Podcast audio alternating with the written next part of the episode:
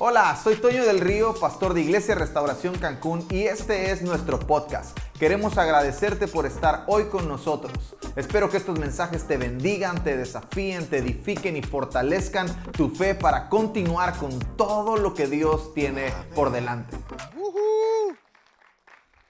¿Alguien está contento? no desayunó, ¿verdad? Ah, gracias por acompañarnos en este domingo tan, tan especial. Ah, no porque es el Día del Amor y la Amistad, sino porque es el Día del Señor y nos alegraremos y nos gozaremos en Él. Todos los días son días de amor y amistad. Hoy no compre, compre mañana, va a estar más barato. O ir a cenar hoy. Nosotros decidimos hace varios años no ir a ningún restaurante en días como estos porque está terrible. Mejor vamos mañana, va a estar igual. Pero bueno, está bien. Eso, eso era un comercial. Ah, ¿Cuántos tienen fe? Ok, ¿alguien activó su fe esta semana? ¿Alguien puso en práctica activar su modo de fe? Hoy quiero hablar de algo que está en mi corazón, porque la fe tiene que venir acompañada de algo que es bien importante. Yo este mensaje lo llamé fe para resistir. Diga conmigo, fe para resistir. Ok, ¿se acuerda? ¿Cuántos son de, de más de 30? ¿Dónde están los más de 30? Old school. Arriba la old school. Y todos los que somos más de 30 nos acordamos de toda la saga de Rocky, ¿verdad? ¿Sí? ¿Alguien se acuerda de Rocky? Rocky Balboa. Adrián. Una de mis películas favoritas, Rocky. Lo mejor que Netflix pudo hacer es poner toda la saga de Rocky entre sus películas. Pero en la película, en la, en la 3, en Rocky 3, en la película 3 de Rocky, pasa algo especial. Rocky acaba de vencer a Apollo Creed en la segunda película y Rocky empieza a levantarse, a, sentirse acá el campeón mundial de boxeo y se empieza a enrolar en las actividades que todo campeón en teoría debería hacer o debería vivir y, empieza a, ganar dinero, empieza a aparecer en, un montón de cosas, empieza a aparecer en, comerciales y deja de entrenar. Y en medio del entrenamiento o de esos días en los que Rocky no entrenaba, aparece otro boxeador y es Mr. T, el señor T. Está ahí, empieza a pelear y empieza a tirarle eh, eh, bronca a Rocky porque Rocky es un fanfarrón y es, él no es el campeón y él es el verdadero, y Mr. T es el verdadero campeón. Y usted, bueno, para que para no se le vea la película. ¿Ok? ¿Ya, ya, alguien ya le dieron ganas de ver Rocky? Entonces, al final, la cosa es que Rocky y Mr. T pelean por una vez. La primera vez que pelean, se enfrentan en la primera parte de la película. Y Mr. T acaba con Rocky porque Rocky no había entrenado nada, se la había pasado de fiesta eh, entre películas, entre comerciales, entre un montón de cosas y Mr. T acaba con Rocky. Entonces le da miedo y pasa un montón de cosas. Apolo lo empieza a entrenar. Y ya la segunda pelea, la pelea final de Rocky 3, Mr. T empieza a darle con toda Rocky. Y Rocky está ahí y pa, recibe y recibe y recibe golpes y recibe golpes y recibe golpes y recibe golpes y dale y dale. Y algo pasa en, el, en uno de los rounds en los que Mr. T está golpeándolo y está golpeándolo y Rocky termina por empujarlo así y empieza a sonreír y empieza a decirle, dale, dale. Y, a mí eso, cuando yo veía eso, yo decía, no manches, qué increíble está eso. Porque hay algo, hay una característica, no es, cuánta, no es cuánto agua sino cuánto resistes. Al final, Rocky termina ganando la pelea, no porque era más fuerte, no porque era más hábil, sino simple y sencillamente porque resistió más tiempo. Pastor, eso no está en la Biblia. Ahorita va a ver. En nuestra temporada, en estos años, en los últimos años, ha aparecido una palabra que Mucha gente ha comenzado a usarla, psicólogos, psiquiatras, terapeutas, eh, motivadores, gente que tiene contacto en conferencias motivacionales, incluso algunas iglesias he visto por ahí. Y ha aparecido la palabra resiliencia. ¿Alguien la ha escuchado?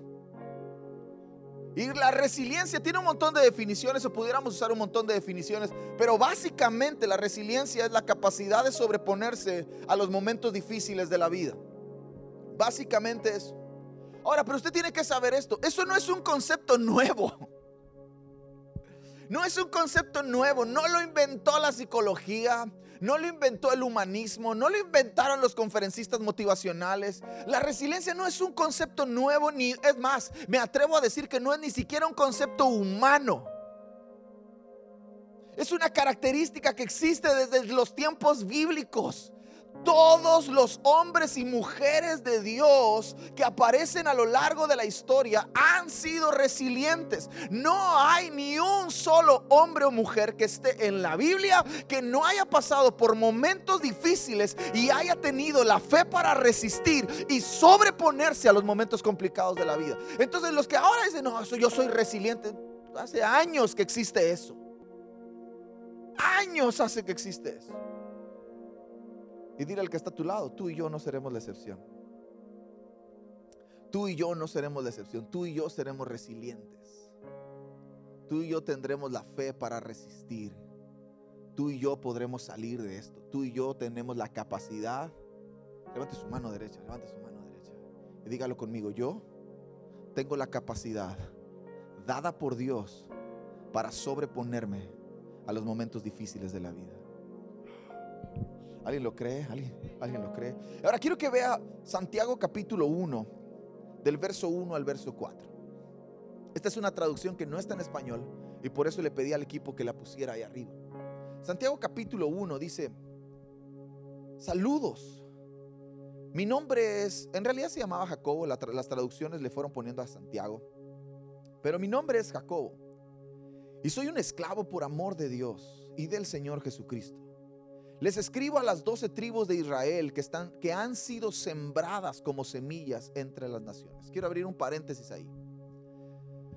El apóstol Santiago, el apóstol Jacob, Jacobo, está escribiendo a los judíos que en el año 70 después de Cristo habían sido dispersados por las naciones de la tierra. Esta carta es del año 70 después de Cristo.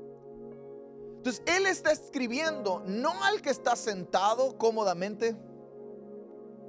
Él está escribiendo no al que está pasando en la playa, asoleándose.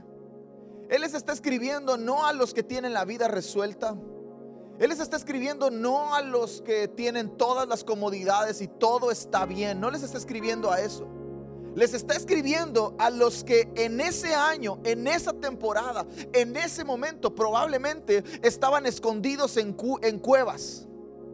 A los que probablemente tenían uno o dos familiares que habían sido muertos en el Coliseo romano a los que probablemente estaban escondidos por temor a que alguien los acusara de ser cristianos y los matara. Les está escribiendo a los que están pasando un momento difícil. Y mira lo que les dice a los que están pasando un momento difícil. Verso 2. Mis hermanos en la fe. ¿Cuántos hermanos en la fe hay aquí? Somos hermanos en la fe. Mis hermanos en la fe cuando parezca que solo están enfrentando dificultades, pon atención, mis hermanos en la fe, cuando parezca que solo están enfrentando dificultades, considérenlo como una oportunidad invaluable para experimentar el mayor gozo que puedan. Ah, su a los que están metidos en cuevas, a los que han perdido el trabajo, a los que han perdido familiares, a los que están enfermos, a los que están pasando por el peor momento de su vida, les está diciendo, cuando estés ahí, considéralo como la mayor oportunidad de tu vida de experimentar un gozo que jamás vas a poder experimentar.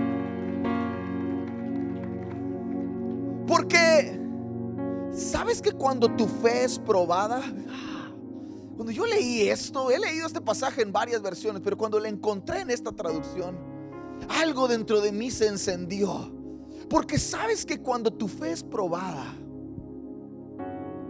se despierta el poder dentro de ti para resistir todas las cosas.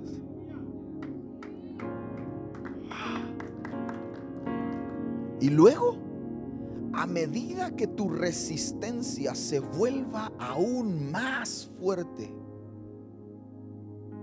liberará la perfección en cada parte de tu ser hasta que no te falte nada.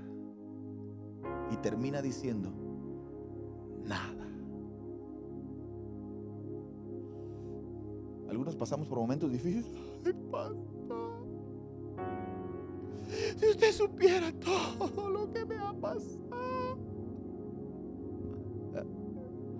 Por eso yo creo que por eso se hizo de dinero Jorge Falcón y. Porque eso, hombre. Aquí está diciendo, hey, hermanos en la fe.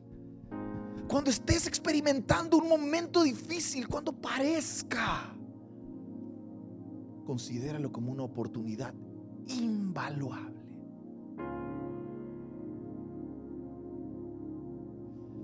Muchas veces pensamos que por ser creyentes en Jesús, muchas veces pensamos que por tener fe, no pasaremos por momentos difíciles. Pero diga conmigo esto, no es así. Dígalo fuerte, no es así.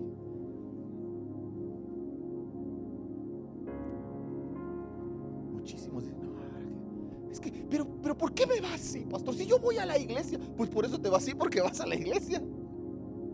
Pero ¿por qué me va así si yo oro? Por eso te va así, porque oras.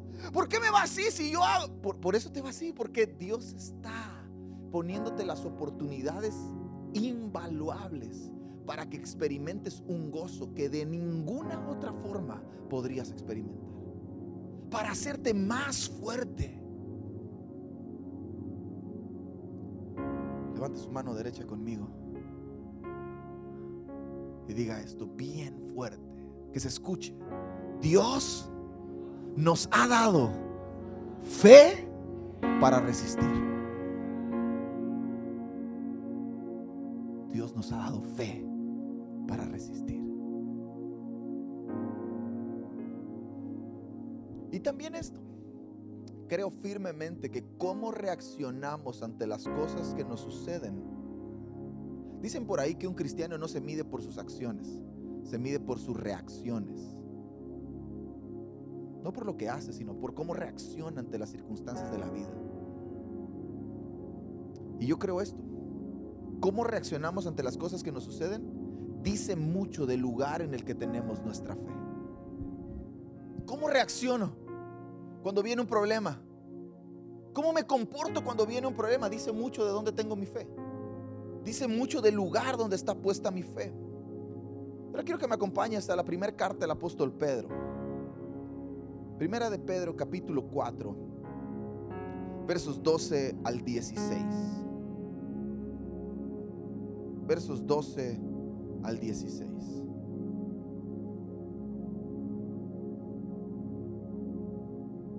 Encanta.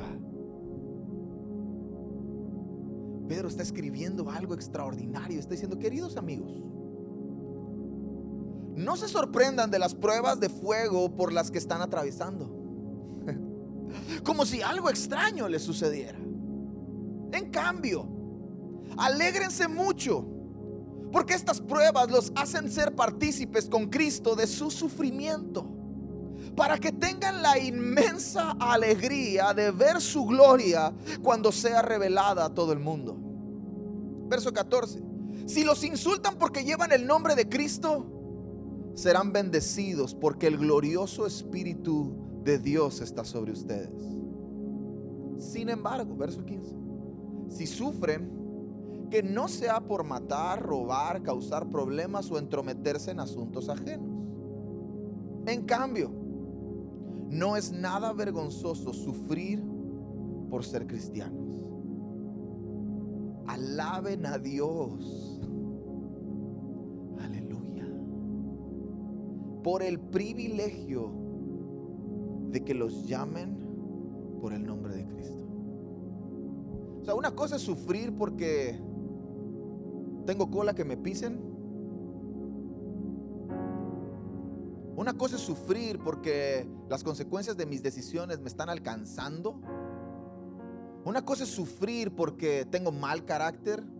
Una cosa es sufrir porque soy irresponsable. Una cosa es sufrir porque no cumplo con mis deberes y no atiendo las responsabilidades que tengo. Una cosa es sufrir por eso, pero no hay alegría en eso. Y otra cosa es sufrir por vivir una vida recta, justa, piadosa delante de Dios. Una cosa es sufrir por predicar el Evangelio. Una cosa es sufrir porque no te comprometes y no, y no participas de las cosas que otros participan. Ah, por eso sí vale la pena. Hay alegría en ese sufrimiento. Y el apóstol Pedro está diciendo cuatro cosas para mí importantes dentro de todos estos pasajes. Número uno, no te sorprendas. Cuando pases por un momento de aflicción, cuando pases por una prueba de fuego, no te sorprendas. Ay, yo no sé por qué me está pasando esto. Me agarró de sorpresa. No, no te, no te sorprendas. No te sorprendas. Segunda cosa, cuando estés pasando por momentos difíciles, cuando la prueba de fuego esté sobre ti, alégrate. Por eso yo creo que vivimos en el mundo del revés. Y Chabelo no estaba tan loco.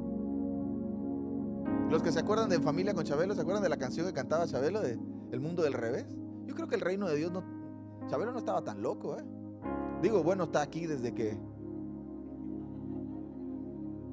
Dice que cuando Dios dijo sea la luz, Chabelo ya debía un recibo, entonces pues. Entonces no está tan loco al decir, hey, vivimos en un mundo al revés. ¿Quién se va a alegrar en los momentos difíciles? ¿Quién? ¿Quién se va a poner contento cuando esté en una prueba, cuando esté en aflicción, cuando, cuando esté, ah, esté en los golpes duros? ¿Quién va a sonreír? Tercer cosa, es un privilegio. Sufrir por Cristo es un privilegio. Sufrir por el nombre de Jesús es un privilegio. Sufrir por ser cristiano es un privilegio.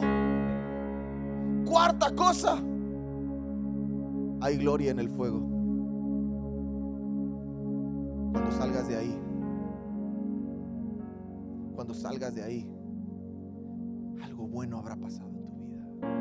Te aseguro algo, entras al fuego de una forma, entras a la prueba de una forma y sales de la prueba de otra forma.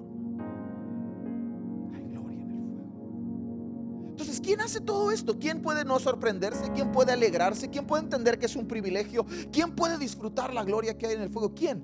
Solo alguien con fe para resistir. Hebreos capítulo 11, versos 39 al 40 dice esto. Dicen por ahí que Hebreos 11 es como el salón de la fama de la fe de la Biblia. Y están registrados un montón de hombres que Hicieron huir ejércitos, taparon bocas de leones, apagaron fuegos, conquistaron reinos. Pero el verso 39 y el verso 40 dice algo sorprendente. Debido a su fe, todas esas personas gozaron de buena reputación, aunque ninguno recibió todo lo que Dios le había prometido. Pues Dios tenía preparado algo mejor para nosotros. De modo que ellos no llegaran a la perfección sin nosotros. ¿Qué los ayudó a resistir? ¿Qué te va a ayudar a ti a resistir? La promesa de algo mayor.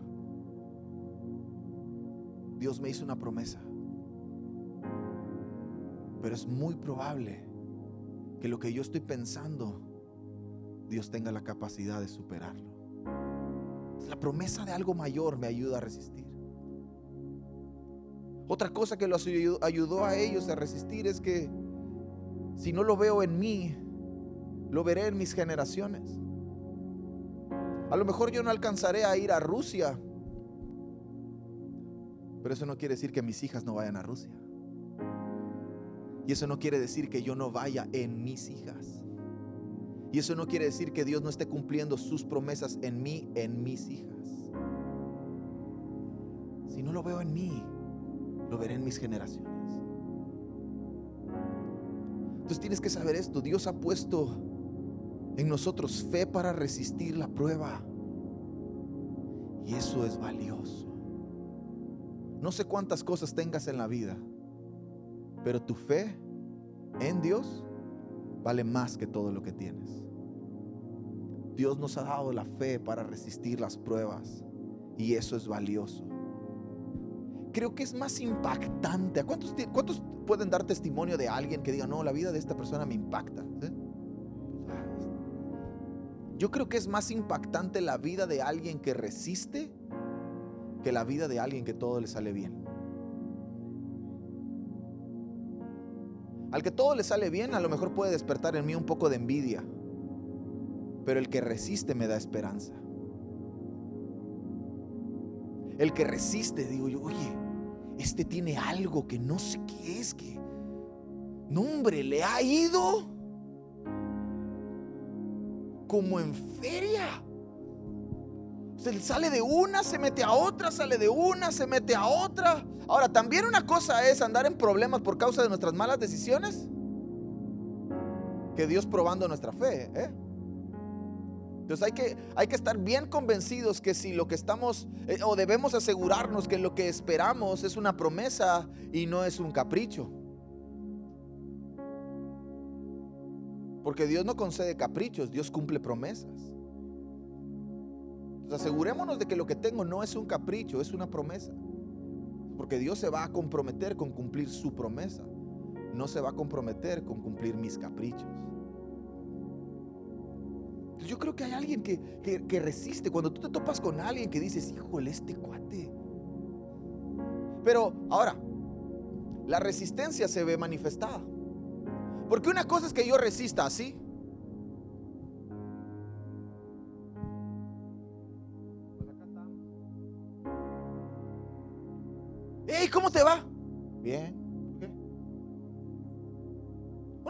Resistas así.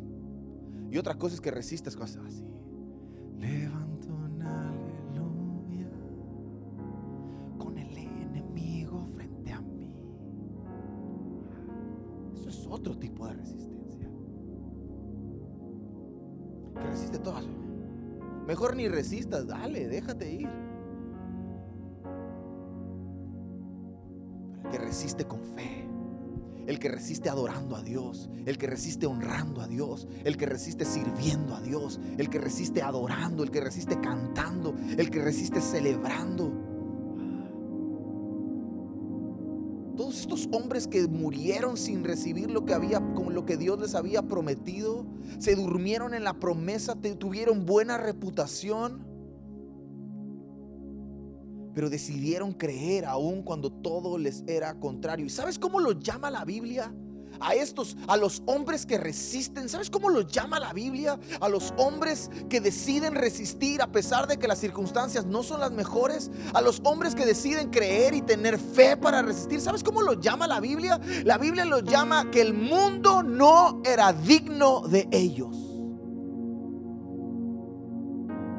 ¿Qué calidad de vida? Para que la Biblia registre y diga, el mundo no era digno de ellos, el mundo no los merecía, el mundo no merece a hombres y mujeres que tienen fe para resistir. Porque ese tipo de personas no hay.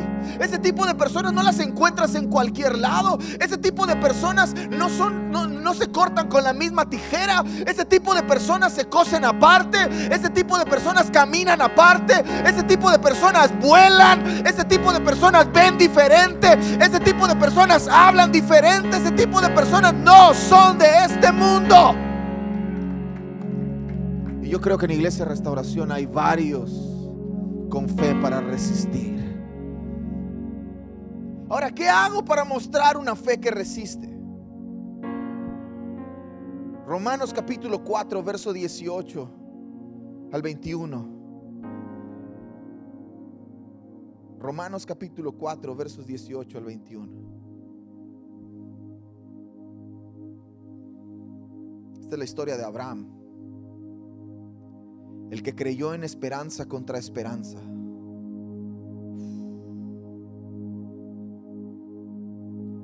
Esta expresión me, he tomado varias, varias ocasiones para tratar de entender y estudiar un poquito por qué Abraham tenía que creer en esperanza contra esperanza.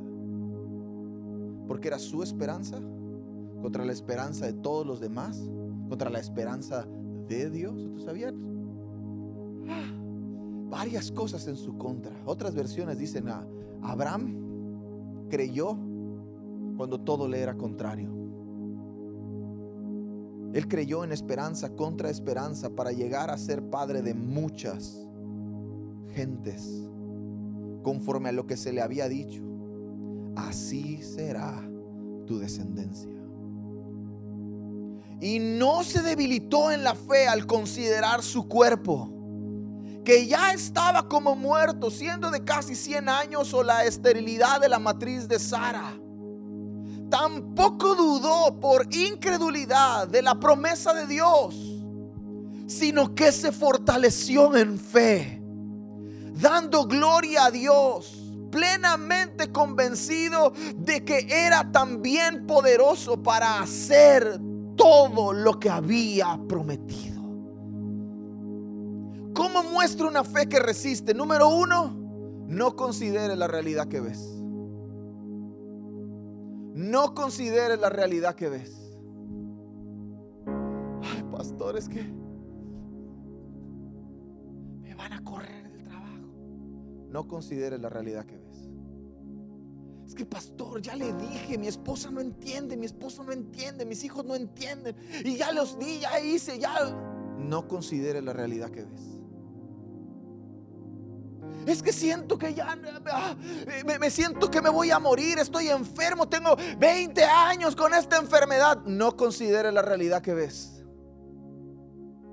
Abraham no se debilitó en la fe al considerar su cuerpo como muerto, siendo de casi 100 años, o la esterilidad de Sara. Imagínate las complicaciones que tenía. La Biblia registra que Sara estaba fuera del tiempo y que además era estéril. O sea, eh, era viejita y además por ser viejita podía ser joven, pero era estéril, entonces no podía. O podía tener fertilidad, pero ya se le había pasado el tiempo. Y Abraham, viejito de casi 100 años. Entonces, algo debe haber pasado, algo debe haber pasado. Cuando Dios decide cumplir la promesa a Abraham y Sara, probablemente Abraham entra a la tienda y de pronto ve y dice, ay, Sarita. Y, y, Sarita, ay, Abraham. Algo debe haber pasado en el cuerpo de estos dos, porque si consideras lo que ves, te pierdes lo que Dios te ha prometido no consideres la realidad que ves. Puede ser que seas grande, puede ser que tengas todo en tu contra, puede ser que las cosas no estén como tú quieres que estén. No consideres la realidad que ves. Segunda cosa, cierra la puerta a la incredulidad. Y no dudó por incredulidad. Ay, ¿quién sabe? ¿Será que Dios quiere, pastor? Pues si Dios quiere. Ay, yo no lo creo. O sea, tengo fe, pero no lo creo. O sea, yo, yo, yo, yo entiendo, yo tengo fe. Pero, pues, ayúdate que yo te ayudaré, ¿no? Eso dice la Biblia. ¿Cuántos creen que eso dice la Biblia? Eso no lo dice la Biblia. La Biblia no dice ayúdate que yo te ayudaré. La Biblia dice que Él pelea por nosotros y que en nuestra debilidad su poder se perfecciona. Entonces cuando yo no puedo, Él puede. Cuando yo no tengo, Él tiene. Cuando yo no sé, Él sabe. Cuando yo no lo alcanzo, Él me empuja para lograrlo. Cuando yo no puedo, Él se manifiesta. Es el mejor momento para abrirle la puerta a la fe y cerrarle la puerta a la incredulidad. Ciérrale la puerta a la incredulidad. Decide creer. Decide creer en esperanza contra esperanza. A pesar de que tengas todo en tu contra, decide creer. Ciérrale la puerta a la incredulidad. Tercer cosa. Sino que se fortaleció en fe. ¿Cómo? ¿Cómo me fortalezco en fe, pastor? Me fortalezco en fe? Dando gloria a Dios. Levanto un aleluya.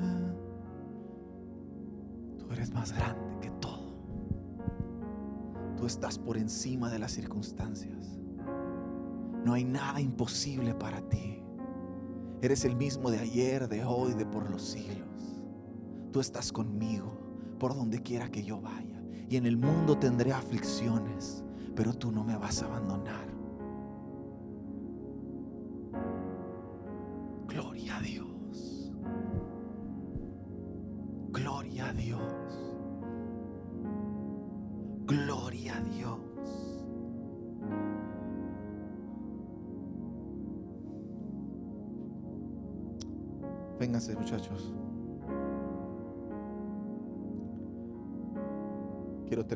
Diciéndote esto.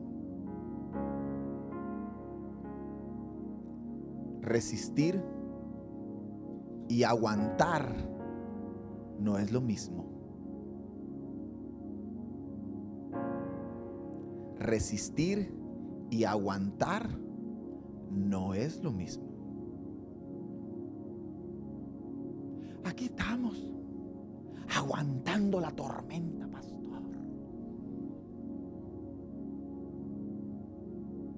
Resistir y aguantar no es lo mismo. Acá la llevamos, pues ahí vamos, eh, aguantando a que pase todo esto del COVID. Aguantando a ver hasta qué hora se normaliza todo. Aquí estamos aguantando. Resistir y aguantar no es lo mismo. Aguantar es igual a resignación. Aguantar es igual a conformarse. Aguantar es igual a indiferencia. Pues es lo que nos tocó vivir y es lo que hay. ¿Qué hacemos? Pues ya qué. Es el mundo donde nací. Es la cruz que tengo que cargar. Resistir y aguantar no es lo mismo. Aguantar es igual a resignarse. Aguantar es igual a conformarse. Aguantar es igual a estar en indiferencia. Pues que pase lo que tenga que pasar aquí al final. No, no, no, no, no, no. Usted y yo no tenemos fe para aguantar. Usted y yo tenemos fe para resistir. Entonces resistir a qué es igual? Resistir es igual a propósito. Resistir es igual a estrategia. Resistir es igual a futuro. Yo estoy aquí y resisto porque estoy seguro, estoy plenamente convencido que Dios es fiel y justo y que es poderoso para cumplir todo lo que me ha prometido. Y aun cuando mis ojos no lo vean, mis generaciones lo verán, porque Dios no dejará caer una tierra una ni una sola de sus palabras sin que Él las cumpla. Resistir y aguantar no es lo mismo. Yo no quiero vivir, pasarme la vida aguantando. Ay, ya llévame, Señor. Dios no me dio fe para aguantar. Dios me dio fe para resistir. Estoy aquí para resistir, para vivir creyendo que esta será la mejor temporada de mi vida. Estoy aquí para vivir creyendo que aunque esté en pruebas, que aunque esté en aflicciones, que aunque esté en momentos difíciles, es el momento extraordinario, oportuno, ideal, invaluable para experimentar un gozo como nunca jamás lo he sentido. ¿Cómo? No voy a considerar la realidad que veo. Voy a considerar la verdad que escucho. Tú, puedes, tú no puedes controlar las voces que hablan de ti, ¿verdad? yo no puedo controlar lo que la gente dice de mí. No puedo. ¿Qué es lo que sí puedo controlar? ¿Quién me habla a mí? No puedo controlar lo que la gente dice de mí, pero sí puedo controlar quién me habla a mí. Porque quien me habla a mí me alimenta. Entonces voy a escoger personas, no que hablen de mí. Voy a poner atención a no a los que hablan de mí. Voy a poner atención a los que me hablan a mí a los que me dicen, tú puedes, lo vas a lograr. Dios te ha dado fe para resistir. Este es el mejor momento de tu vida. Después de esto, cuando salgas de esto. Yo quiero ver tu matrimonio cuando salga de ese momento difícil en el que hoy están. Yo quiero ver tu familia cuando salgan de ese momento difícil en el que están financieramente. Yo quiero ver tu salud cuando salgas de ahí después de ser sanado por el poder de Dios. Yo quiero ver tu economía cuando Dios restaure todo lo que esta temporada te ha quitado. Yo quiero ver, yo quiero ver, yo quiero ver eso porque estoy seguro, estoy plenamente convencido que nuestro Dios es poderoso para cumplir lo que nos ha prometido. Si alguien lo cree, tiene que aplaudir fuerte. Vamos, alguien tiene que gritar, aleluya, aleluya. Gloria a Dios.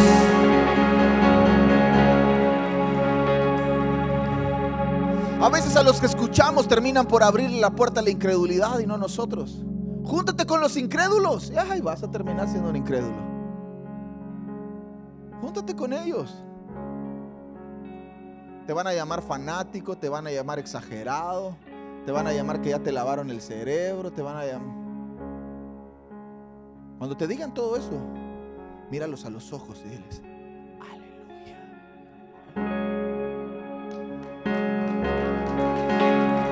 ya te, ya, no, no, no, ya te lavaron. No me lavaron solo el cerebro, me lavaron todo el cuerpo completito.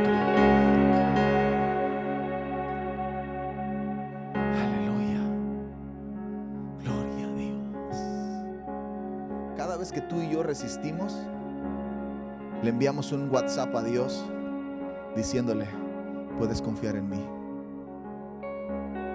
Soy una persona confiable. Cada vez que tú y yo decimos, cuando alguien te pregunte, ¿cómo estás? Resistiendo. ¡Ey, está difícil! Sí, pero va a estar bueno al final. Yo quiero orar por ustedes. Para que resistas el momento de la prueba. Para que encuentres alegría en la aflicción. Para que entiendas que es un privilegio para, y para que puedas disfrutar la gloria que se está produciendo. Pablo escribe, si no me equivoco, en la primera o segunda carta a los Corintios, capítulo 4. Empieza a haber un conflicto de por quién era el apóstol y quién no era apóstol. Y un chorro de cosas así. Y Pablo dice, ah, ¿quieren ver mis credenciales? Azotado un montón de veces, naufragado, encarcelado, golpeado, escupido, menospreciado, vituperado y un montón de cosas que Pablo empieza a decir. Y al final de todo eso dice, pero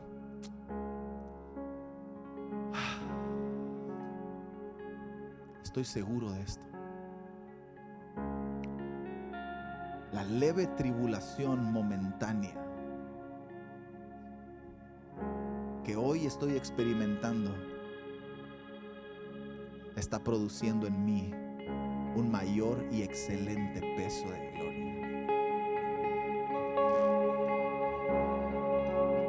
Fe para resistir. ¿Por qué no se pone de pie? Esperamos que estos mensajes te hayan inspirado, te hayan desafiado, hayan animado y hayan fortalecido tu fe para todo lo que tiene el Señor por delante para ti. Nos vemos en la próxima.